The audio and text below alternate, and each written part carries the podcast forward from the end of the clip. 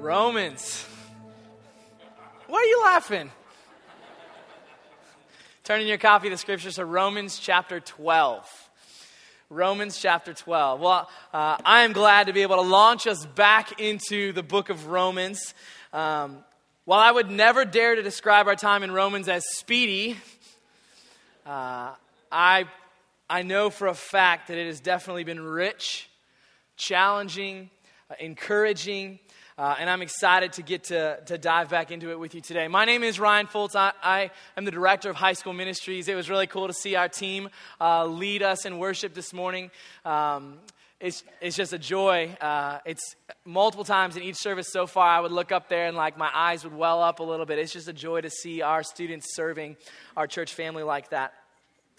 Uh, we have said many times throughout the, the book of Romans, as we've talked about it, about how rich and full uh, this letter of Paul is. It's a, a theological treatise, per se, that has been instrumental in not only our lives personally, but throughout Christian history. Uh, it has affected radically the people of God. Our first sermon uh, from this series in the book of Romans was back in April of 2013. I looked it up. Um, but by God's grace and Lord willing, we hope to finish up the book of Romans by this summer. It'll be, uh, it'll be really, really cool when we can close that book and celebrate uh, just a great season of growing and changing through this particular uh, book of the Bible. Uh, but as we move forward, I would challenge you all to be praying with us that the, the final you know, five chapters of Romans would really affect our family, our church family, uh, well. It's a, an interesting turn that we'll talk about here in just a moment from 11 to 12. And really, the, the trajectory of the letter changes here. And so I hope that it is both encouraging and challenging for all of us. Uh, but to get us started this morning, I want to back up just a hair to uh, 1128, and I want to read from there through our text today, and then we'll pray. So, 11, chapter 11 of Romans, uh, verse 28, we'll start there. Are we ready? Sweet. As regards the gospel, they are enemies for your sake. But as regards election, they are beloved for the sake of their forefathers. For the gifts and the calling of, of God are irrevocable. For just as you were at one time disobedient to God, but now have received mercy because of their disobedience, so they too have now been d- disobedient in order that by the mercy shown to you, they also may now receive mercy. For God has consigned all the, to disobedience that he might have mercy on all. Oh, the depth of the riches and wisdom and knowledge of God. How unsearchable are his judgments and how inscrutable are his ways. For who has known the mind of the Lord? Or who has been his counselor? Or who has given a gift to him that he might be repaid? For from him and through him and to him are all things. To him be glory forever. Amen.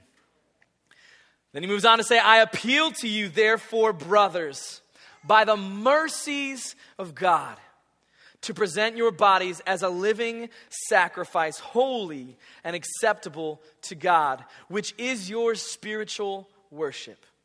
Do not be conformed to this world, but be transformed by the renewal of your mind, that by testing you may discern what is the will of God, what is good and acceptable and perfect. Would you pray with me this morning? Lord, thank you for your word. Would you bless us through the reading of it? Would you encourage and challenge us as we go after it this morning? God, would you work in our hearts to build up our faith, to challenge us in our struggles, and to find hope and help in the gospel? Uh, Jesus, we love you and we thank you. It's in your name we pray. Amen. It's amazing to me how many of the kind of popular verses in Christian culture can be found in the book of Romans. Um, they're just all over the place. And in fact, in a moment, we'll get to some of them. But today's patch, passage is no different. I've heard this passage growing up many, many times, whether it's at a, you know, a, a conference or a, a pastor preaching on this text. This is a popular go to passage for Christians. You've probably heard it said many times present your bodies as a living sacrifice, or be a living sacrifice, or lay down your life, as we sang here in this song. But what does that really mean? Like, what does that really mean? Is that, is that just simply a, a joyless self denial of all the things we want? I'll give you a little preview. The answer to that question is no. It's not a joyless self denial. What we're going to see here, really, in Romans 12, 1 and 2, is this is the hinge between chapters 1 through 11 and 12 through the end. It really is the hinge because Paul, Paul takes this book in a different direction following this passage. He's going to allow us to see why, how, and what the Christian life is supposed to look like. Have you ever been in a situation where you've been given a job or a task to do that you don't have the desire you don't have the understanding, nor do you have the tools to accomplish it. It's really frustrating. I don't really want to do this. I don't even know how to do this. And I don't even have the gifts or abilities or the resources to do what you're asking me to do. You ever felt like that? This is not one of those moments. What we see here is Paul showing us all of those pieces in this text. All of those pieces of not only what we're called to do and be, but where our motivation lies, and also where the tools lie to actually make these things happen by the grace of God. So when we are called to actually live radically, we can, we're given motivation and we're given the tools to make it happen. So today I want to look at uh, three what three life changing truths. I'll just be honest with you. They have radically transformed my life. And I think if you'll let them sink in, if you'll sink your, your spiritual roots deeply into these truths that we'll find here in Scripture, it will transform your life. It will uh, help you to live out loud with joy, with integrity, with effectiveness, and with, a, with hope. So let's go ahead and dive in. The first thing that I think we see in the scripture, and I, and I, and I want us to get our minds around, is that we as Christians must look to the mercy of God as our ultimate motivation. I'm say it again. We, we must look to the mercy of God as our ultimate motivation. Paul says right here, he says, I appeal to you, therefore. Now, Depending on your translation, it's going to look a little different, but in all the major translations that I looked at, every one of them uses this therefore. And Paul is the king of therefore moments. If you read any of Paul's writings, therefore is like his favorite word next to the gospel of Jesus, or he loves therefore moments. It's because Paul has built a ministry upon calling people to change on the basis of the gospel power within them. So he's always laying out here's who you were Here's who you are, and here's who you can be through the blood of Jesus. And so that's what we're going to see here today is Paul says, I appeal to you therefore by the mercies of God. That, that appeal to you uh, by the mercies of God could be in the because of or in light of. So Paul's not actually saying, I'm actually appealing to you. He's actually saying, the mercies of God plead with you to live differently. When we think about this therefore moment, we need to make sure we understand that. I've heard this text preached many times, and rarely is it given proper context. It's given a go be a living sacrifice for the Lord, just do it, you can do it. But rarely have I heard the how do I do that? Why do I do that? And Paul, and the Lord through Paul, wants us to see we can never divorce the life changing living sacrifice through Christ from the mercy of God that we have experienced.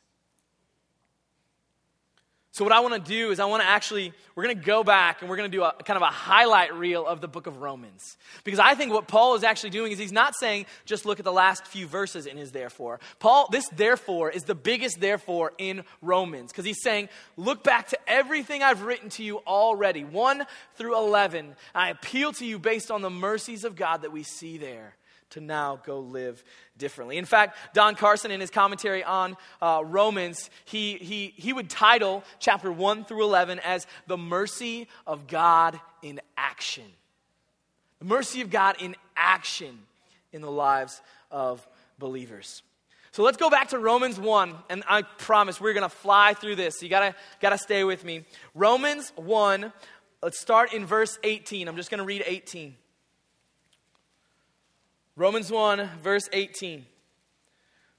For the wrath of God is revealed from heaven against all ungodliness and unrighteousness of men who by their unrighteousness suppress the truth. Right here, Paul, from the beginning of Romans, wants us to understand that unrighteousness will be punished. That the wrath of God is coming, and it is right and it is just for rebellion against the King of the universe. He wants us to know this, and he, he doesn't let go of this. If you turn to Romans 2, verse 4 and 5, we see a continuation of this. It says, Or do you presume on the riches of kindness and the forbearance and patience, not knowing that God's kindness is meant to lead you to repentance? But because of your hard and impenitent heart, you are storing up wrath for yourself on the day of wrath when God's righteous judgment is revealed. It's the same idea that rebellion is earning for itself the wrath of God. Sin is earning for itself the wrath of God. All sinners deserve the wrath of God, but this leads us to the question who in the world are these unrighteous people? Surely they're just the murderers and the rapists and all of these crazy, crazy, deeply sinning people. Surely it's them, right? Well, he answered that question in Romans 3. If you go to 3, 9, and 11, he says, What then? Are we Jews any better off? No, not at all. For we have already charged that both Jews and Greeks are under sin. As it is written, None is righteous. No, not one. No one understands, and no one seeks after God. Paul seems to be saying, actually, that's everyone. But it doesn't stop there. Actually, if you go to Romans 3 uh, 23, we kind of get this one of those other coffee cup verses that, really is never going to make it on a coffee cup. Um, Romans 3 23 says, For all have sinned and fall short of the glory of God. So we see, if we're paying any attention to the book of Romans, that the unrighteous have earned God's wrath. And who are they? It's all of us. Every single one of us. We're born in sin, we commit sin, we are the unrighteous and the rebellious. This is reality. This is the spiritual condition of all of humanity. All fallen, all sinners, deserving of God's wrath as we worship ourselves. That's a pretty picture, isn't it? But it is into this condemning reality that the mercy of God comes storming into the picture. Because the rest of that passage we just read, starting in four, verse 24, says, And we are justified by his grace as a gift through the redemption that is in Christ Jesus, whom God put forward as a propitiation and exchange by his blood to be received by faith. This was to show God's righteousness, because in his divine forbearance, he had passed over former sins. It was to show his righteousness at the present time so that he might be just and the justifier of the one who has faith in Jesus. This is God's mercy in action in our lives. When we recognize all have sinned, but then we recognize the opportunity to trust in Christ for salvation is there. Let's keep reading. If you go to chapter 5, 18 through 21, we see some more fleshing out of this idea of all have sinned, but all can become right with Christ. Starting in 18, it says, Therefore, as one trespass led to condemnation for all men, so one act of righteousness leads to justification and life for all men. For as by one man's disobedience many were made sinners, so by the one man's obedience the many will be made righteous. Now, the law came in to increase the trespass, but where sin increased, grace abounded all the more. So that as sin reigned in death, grace also might reign through righteousness, leading to eternal life through Jesus Christ our Lord. That's the mercy of God in action. Romans 6:23. I had the privilege of preaching uh, on this. I think it was back in like 2014, I think. Um, but in Romans 6:23, one of those kind of uh, well-known verses in Romans, it says, "For the wages of sin is death, but the free gift of God is eternal life in Christ Jesus our Lord." We see the wrath of God for the sinner, but the grace for those under Christ. When sin is your master, death is your possession that we have rightfully earned. But if God is our master and eternal life becomes our possession that we've been given freely in Christ. That's Romans 6:23. That's mercy of God in action. These are the things as we move to 12 we have to keep fresh on our mind. Well, let's keep going. Romans 8, 37 through 39 is where we see this beautiful picture of the all encompassing covenant love of God. It says, Now, in, no, in all these things we are more than conquerors through him who loved us. For I am sure that neither death, nor life, nor angels, nor rulers, nor things present, nor things to come, nor powers, nor height, nor depth, nor anything else in all creation will be able to separate us from the love of God in Christ Jesus our Lord. That is the mercy of God in action. And then we see in Romans 9, sorry, we are flying. I told you, I promised you we would. Romans 9, 22 through 20, 24, we see a God who is redeeming a people.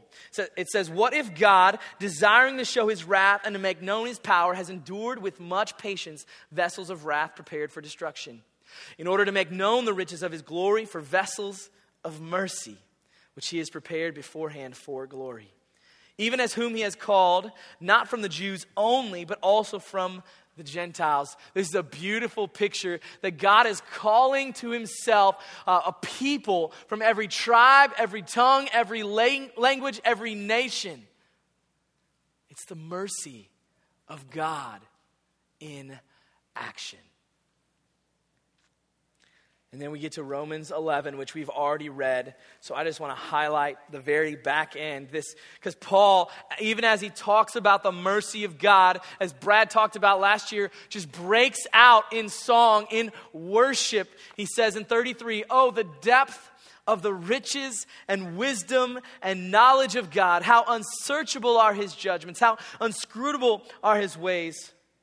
For who has known the mind of the Lord? Or who has been his counselor, or who has given a gift to him that he might be repaid. For from him and through him and to him are all things. To him be the glory forever. Amen. This, this is the context of Paul's instruction in Romans chapter 12. It's not just simply these couple of verses in 11. Paul is looking back to all of the book of Romans and making this appeal to us. It's the appeal based on the mercy of God. There's a little, uh, little, little Bible study that uh, that was really helpful for me as I was preparing. And one of the things that, that it says, I think the quote's actually in your book, it's by uh, St. Helen's Church. It's, it reads like this It says, All Christian living and ethics are ultimately rooted in a deep gratitude for what God has done for us. A true understanding of His mercy will inevitably bring about an acknowledgement of our sin, since we know we deserve only His wrath. And it will give us an overwhelming thankfulness for what He has done for us through Christ. So we have to, if we're going to talk about Romans 12, 1 and 2, if we're going to talk about a living sacrifice, we must not divorce it from the mercy of God of the, the rest of the book of Romans. The rest of the book of Romans is our motivation to live differently. We look back to the mercy of God. Uh, I still, every once in a while, work at the, the Marriott over by the airport. And a couple of weekends ago, I had the privilege of just going in for a quick breakfast, uh, worked a few hours. Um, but I had a, a coworker of mine who I've been praying for regularly. Uh, she asked me a question, uh, and I want to share with you a little bit of my response because I think it's what I'm talking about. So she asked me, uh, she brought up a particular struggle that happens regularly, that I had to deal with regularly when I was working there full time. Um, she just brought it up and she said, Ryan, how did you survive? how did you deal with this? And it was a really fun conversation because I did not answer with, well, I just have a hard work ethic and I just want to make sure I stand out. So I just grinned and and I, I, bear, I bore it. I didn't do that. I didn't give another kind of weak answer like that. You know what I said? I said it's because of Christ's work inside of me that I was able to endure hard things. So I got to say, you know what? Christ has changed everything about me. So now I actually live in a way that uh, honors the Lord because I'm thankful for what He's done for me. So when I'm wronged or people say things about me or when something happens that's not fair, I can honestly say, The Lord helps you as you think about the gospel. You can honestly say, I can do this because of the mercy of God in my life. I can bear up under this because of the mercy of God in my life. So it was a great conversation that I got to share with her about the mercy of God in my life, in your job, in your workplace. Uh, but that was all I had to give her. Realize that. All I have is motivation that's gospel centered. If I try to give her any other answer other than that, it, number one, doesn't work, and number two, would be a lie. My motivation comes from the mercy of God. So, for all of your life, as we head into talking about sacrifice, you must understand and you must look to God's mercy for your motivation for all of life. We'll get specific, we'll talk about this some more. But I needed to spend this time with you because when I heard this verse growing up, it was literally just go and sacrifice, lay everything down. But that's wrong, and it's unbiblical to divorce that from the mercy of God. I do because I am saved. I change because He's working in me. That is the mercy. So when Paul says, Therefore, I appeal to you by the mercy of God, it's actually Paul is saying the mercy of God is compelling you to do this. So when Christ redeems a life, he changes everything. God's mercy isn't just uh, about salvation, but it's displayed in the lives of believers uh, for the rest of their lives. So when Paul says, I appeal to you by the mercies of God, that is our motivation. But he doesn't stop there. Then he moves to the rest of the passage and says, to present your bodies as a living sacrifice holy and acceptable to God, which is your spiritual act of worship. And this is where we find our, our second truth. So, number one, we need to look to the mercies of God as our motivation, as our ultimate motivation for the Christian life. But number two is all Christians, for any Christian, real worship only happens when we choose to daily to die to ourselves. Let me say that again. Real worship only happens as you daily choose to die to yourself. We're going to unpack that. But this is kind of the crux of this passage. He says, Look to God's mercy and then go look like this. Real worship. So, what, what does this really mean? What does this really communicate to us as Christians? Well, we have to recognize that this idea of sacrifice was not a foreign concept to uh, the early church. In fact, they would have seen lo- lots of pagan religions practicing sacrifice, but also in, in Judaism, uh, they would regularly be practicing sacrifices on a, on a regular basis for atonement and for um, uh, on a yearly basis for these big ceremonies. Uh, God accepted sacrifice as an act of worship and devotion to Him. It didn't ultimately cleanse people from their sins. Christ came to do that. But it was definitely an act of worship and love and devotion practiced by his people. But when Jesus came, the game changed. He became the final sacrifice needed for all, uh, all people who would come to know him. No longer did they have to take a bull or a lamb or a dove or whatever. No longer did they have to bring these sacrifices because Jesus had come. The one sacrifice for all who would trust him. So then, how, how should we understand this language of sacrifice? Well, I'm so glad that Paul lays it out for us. He actually gives us three descriptors of what this uh, sacrifice looks like. And the first one is simply this living living, a living sacrifice. Think about the Old Testament. When a ram was killed, it was dead. It couldn't re die, it couldn't jump on the altar again and do it again. It was dead. But this word living communicates to us that our sacrifice to the Lord, because of the joy of the, of the gospel in our lives, this sacrifice is daily, it's ongoing, it's regular as we lay down our life because of the mercy of God. We're going to unpack this, just stay with me, but it is regular, it is daily, it is a living sacrifice. This is what he's calling us to be a part of. But then you keep going, he says, Well, what kind of sacrifice? Well, it's a living one, but it's also holy. It's a holy sacrifice set apart for righteousness, not just set apart for something else, but towards righteousness and, and to put God on display. And then we see this, this word acceptable. This is the idea of well pleasing. This kind of sacrifice is well pleasing and honoring the Lord. An ongoing holy sacrifice is well pleasing to the Lord. This is our spiritual act of worship. So, what is God actually getting at here? We don't lay our physically, physical bodies on an altar and just every day do that. What, are, what is he talking about here? Well, this is where we get to, for a moment, redeem the word called worship. When I say worship, most often what, what many of us are going to think are going to be, it's going to be what we just did as we sang songs.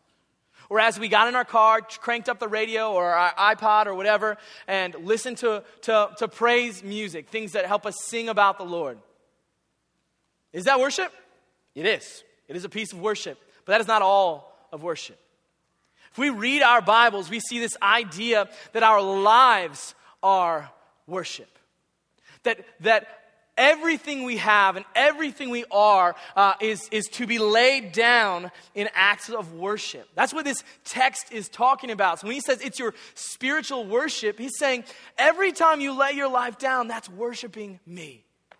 That's bringing me glory. That's bringing me honor. You are daily sacrificing because of the mercy of God and putting me on display in your work, in your school, with your friends, in your sports teams, as you're in your neighborhood. We can be that living sacrifice that displays honor and glory for the Lord. That is worship. It's not just singing, it's devotion of your entire life. That means that God actually wants your talents for the kingdom of God. That means God actually wants your time for the kingdom of God. That means He actually wants your finances for the kingdom of God. You name it, God wants it. And it's once again, it's not this begrudging, I've got to do this. It's because we've experienced the mercy of God. And it, it pro- compels us to want to lay our lives down because we know what we've received through the cross. If we don't have that, I've got no motivation. If we don't have that, if it's just simply be better, do better, I will give up. I promise you. So, if I could just be real honest with you for one moment, because I'm not usually, right? there are days when I don't want to do this. There are days when I don't want to die to myself. I roll out of bed, and there are days I do not want to serve my wife. There are days I roll out of bed and I do not want to take an intentional role in training my kids to love the Lord. There are days where I don't want to give away my money. Has, am I the only person who's ever like looked at how much we give and said, you know what I could get with that? Am I seriously, am I really the only person? It's sinful and it's wrong. But I've done it. It's like, look at what I, man, that's a new car or that's a, that's wrong. I don't always want to lay my life down for the gospel. But so, what do we do in the moment where all we hear is sacrifice and we don't want to do it? That's why we look to the mercy of God. That's why when I roll out of bed and I'd rather do my own thing than love and serve my wife, I need to get on my knees and ask the Lord to help me remember what He has done in my life. That, Lord, you have saved me. I did not deserve your grace. I did not deserve your mercy. Let me love my wife fully to honor you. That's what this looks like.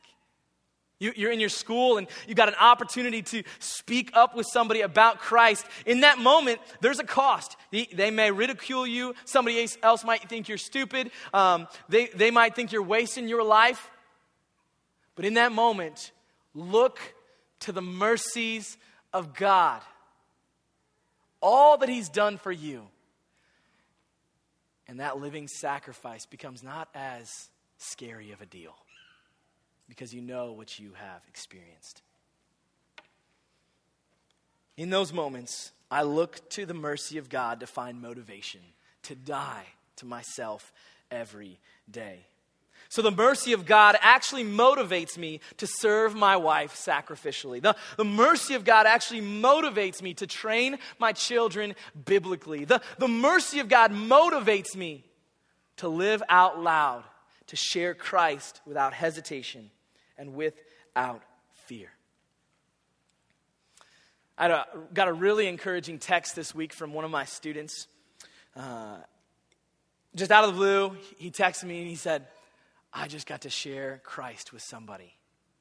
It's the first time I've ever had a good conversation with an unbeliever about Christ. First time. And he was jazzed. like he was excited. He's texting me like, what scriptures do I take him to next? You know, what kinds of questions should I ask him? Like that's kind of the, the, the idea of his text messages. I've watched this guy grow up. And I've watched this young man love the gospel, fall more deeply in love with Jesus and what Christ has done for him. And now it's affecting his life. It was such a good moment for me to rejoice in. So I asked him, I said, What do you think he needs to hear? Because he was asking me, What should I do? And he's like, I can't remember exactly. He said something like, He needs to know that he needs to know Jesus. He needs to know that he is a sinner and he needs salvation. Then keep talking, buddy. keep talking. Keep loving and keep talking. This was a moment where the mercy of God in this young man's life compelled him to lay his life down in, in what could be an awkward situation because he loved God. He said, I'll be a living, holy, acceptable sacrifice right now. Praise the Lord. So let me ask you is this even play any part into your life today? Do you actually see the mercy of God on your behalf, compelling you to live sacrificially?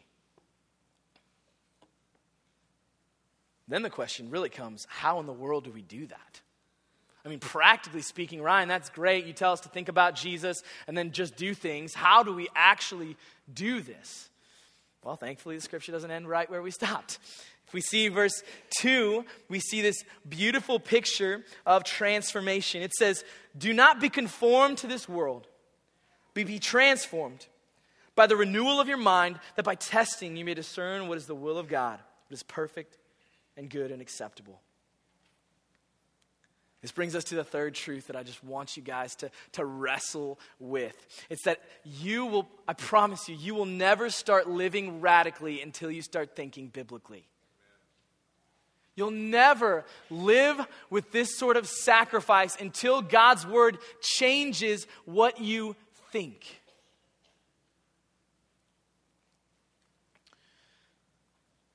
I love this idea.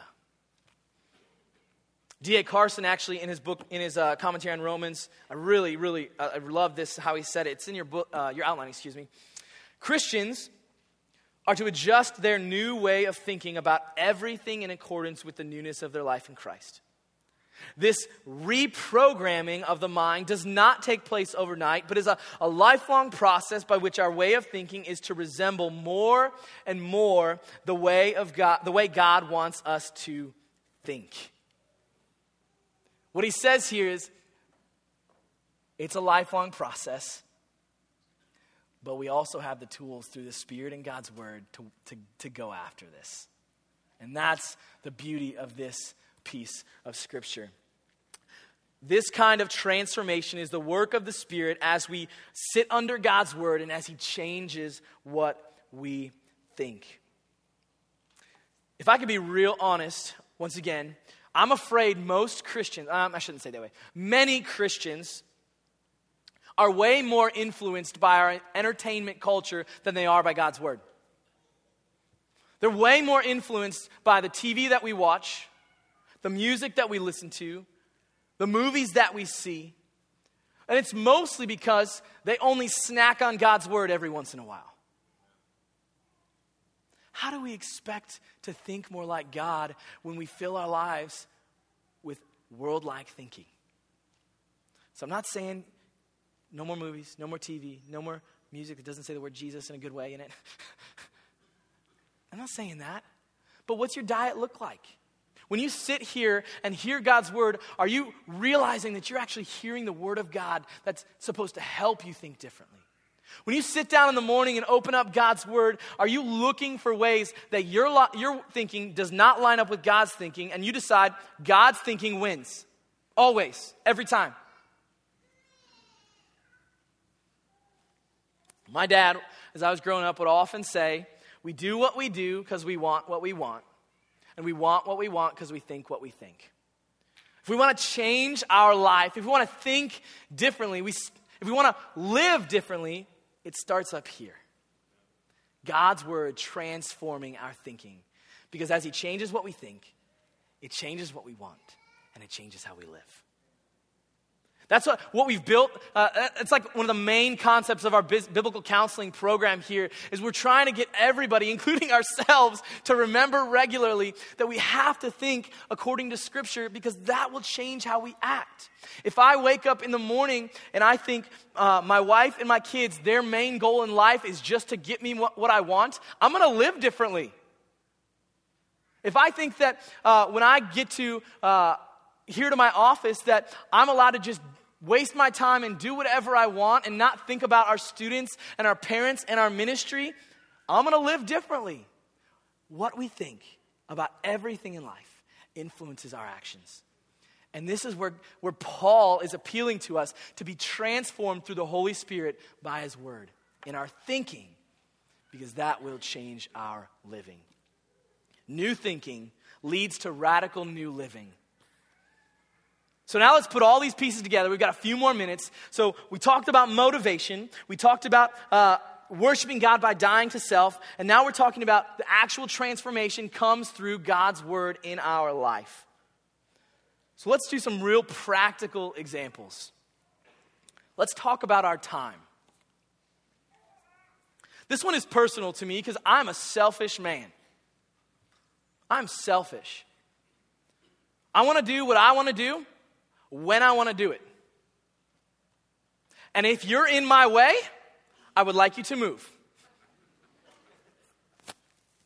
I know you're laughing because you agree with, you struggle with that too, right? I want my time to be for me. I remember when I first got married, this idea of free time. I just, I just remember having to realize, dude, there's no such thing. Your time is not your own. Your time belongs to the Lord, and now that you're married, it belongs to your wife. And now that I have kids, it belongs to my kids. And now that I've got a job, it belongs to my job. And all of that belongs to the Lord. See, God's word would speak into this situation. It would say, Your time is not your own. So if you think it's your own, you're going to live accordingly. But if you think it's God's, you might live a little differently. If I can be real specific, let's just talk about our little ch- our, our church here. There are loads of ways that we need people to get plugged in and get serving. There are empty seats in our ministry where we need people to serve alongside of us. Cindy needs help in our children's ministry. She needs people who will commit to, to helping train up the next generation to love God, to show them the gospel at three years old, at four years old, in second grade, even as newborns, as we love on them and care for them. We have loads of people serving, but we have loads of empty seats. And if you recognize that time is not your own and it's the Lord's, service is a natural way to lay your life down for the kingdom. What about our welcome ministry? Every day, uh, Brian even talked about it, we have loads of new people coming in our doors, and lots of them are looking for a church home. You know what a difference a smiling face, uh, a hello, uh, can I help you with something goes? You know how far that goes? People are making decisions about our church as they walk in the door about whether this is a welcoming place or not. And we want to be a welcoming place. We've got empty seats that need people to fill them. And I, I don't want to just guilt you into this because remember, we built this sermon from the beginning on the mercies of God. This is our natural worship as we experience the grace of God in our lives. Serving and plugging in. I'll make a shameless plug. I need people to invest in my students, not just to hang out and goof around, but those who want to make disciples of the next generation. We need people to come alongside me and my team to do that. And it's going to take a sacrifice of time, it's going to take a sacrifice of energy, and there will be days that you don't want to be there, but there will be days you don't want to be anywhere else. This is a life of service to the Lord based on the mercy of God as God changes how we think about our time and we realize it's His, not mine. What about, what about our money? It's a hard topic to talk about. It's one, you know, people don't like to come up in church because it just hurts, just getting poked. What if you recognize, as Scripture tells us, that everything in your wallet, everything in your bank account, everything in your home and your home is the Lord's? Well, see, you might say, but I don't have that much. I, I get it, but it's still all His. What if you recognize that? Well, I think it would, it would flow over into, into this generous, cheerful heart of giving that we hear about in Scripture. You'd be giving to your church. You would be finding people to support that are, that are missionaries. You would be, you just have money in your budget to bless people who need help. If the money that I have is not mine, if it's the Lord's, if we recognize that here, we start to change what we want, and then we start to change how we live. And I think that flows out into a giving heart. Think about the, ta- the topics. Just let's, let's start talking about topics of race, gender, sexuality, family. Can I ask you honestly, are you letting the world shape how you think or God's word shape how you think? Because the world is going to tell you all kinds of crazy things. but we are called to be people of the Word. Because as we're transformed by thinking differently, we treat things differently. With the mercy of God as our ultimate motivation, and sacrificial living, radical sacrificial living as our goal, and God's Word and the Holy Spirit as the agent of change in our minds and in our lives, we have all we need to live out loud.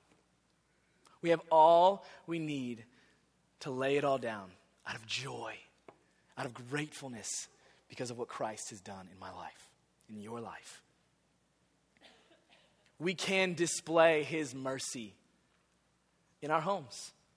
We can display His mercy on our campuses or in our schools. We can display God's mercy in our jobs. We can display God's mercy in our uh, neighborhoods. All of that is going to come with are you tied to the mercy of God and are you willing to lay it down for the love of God?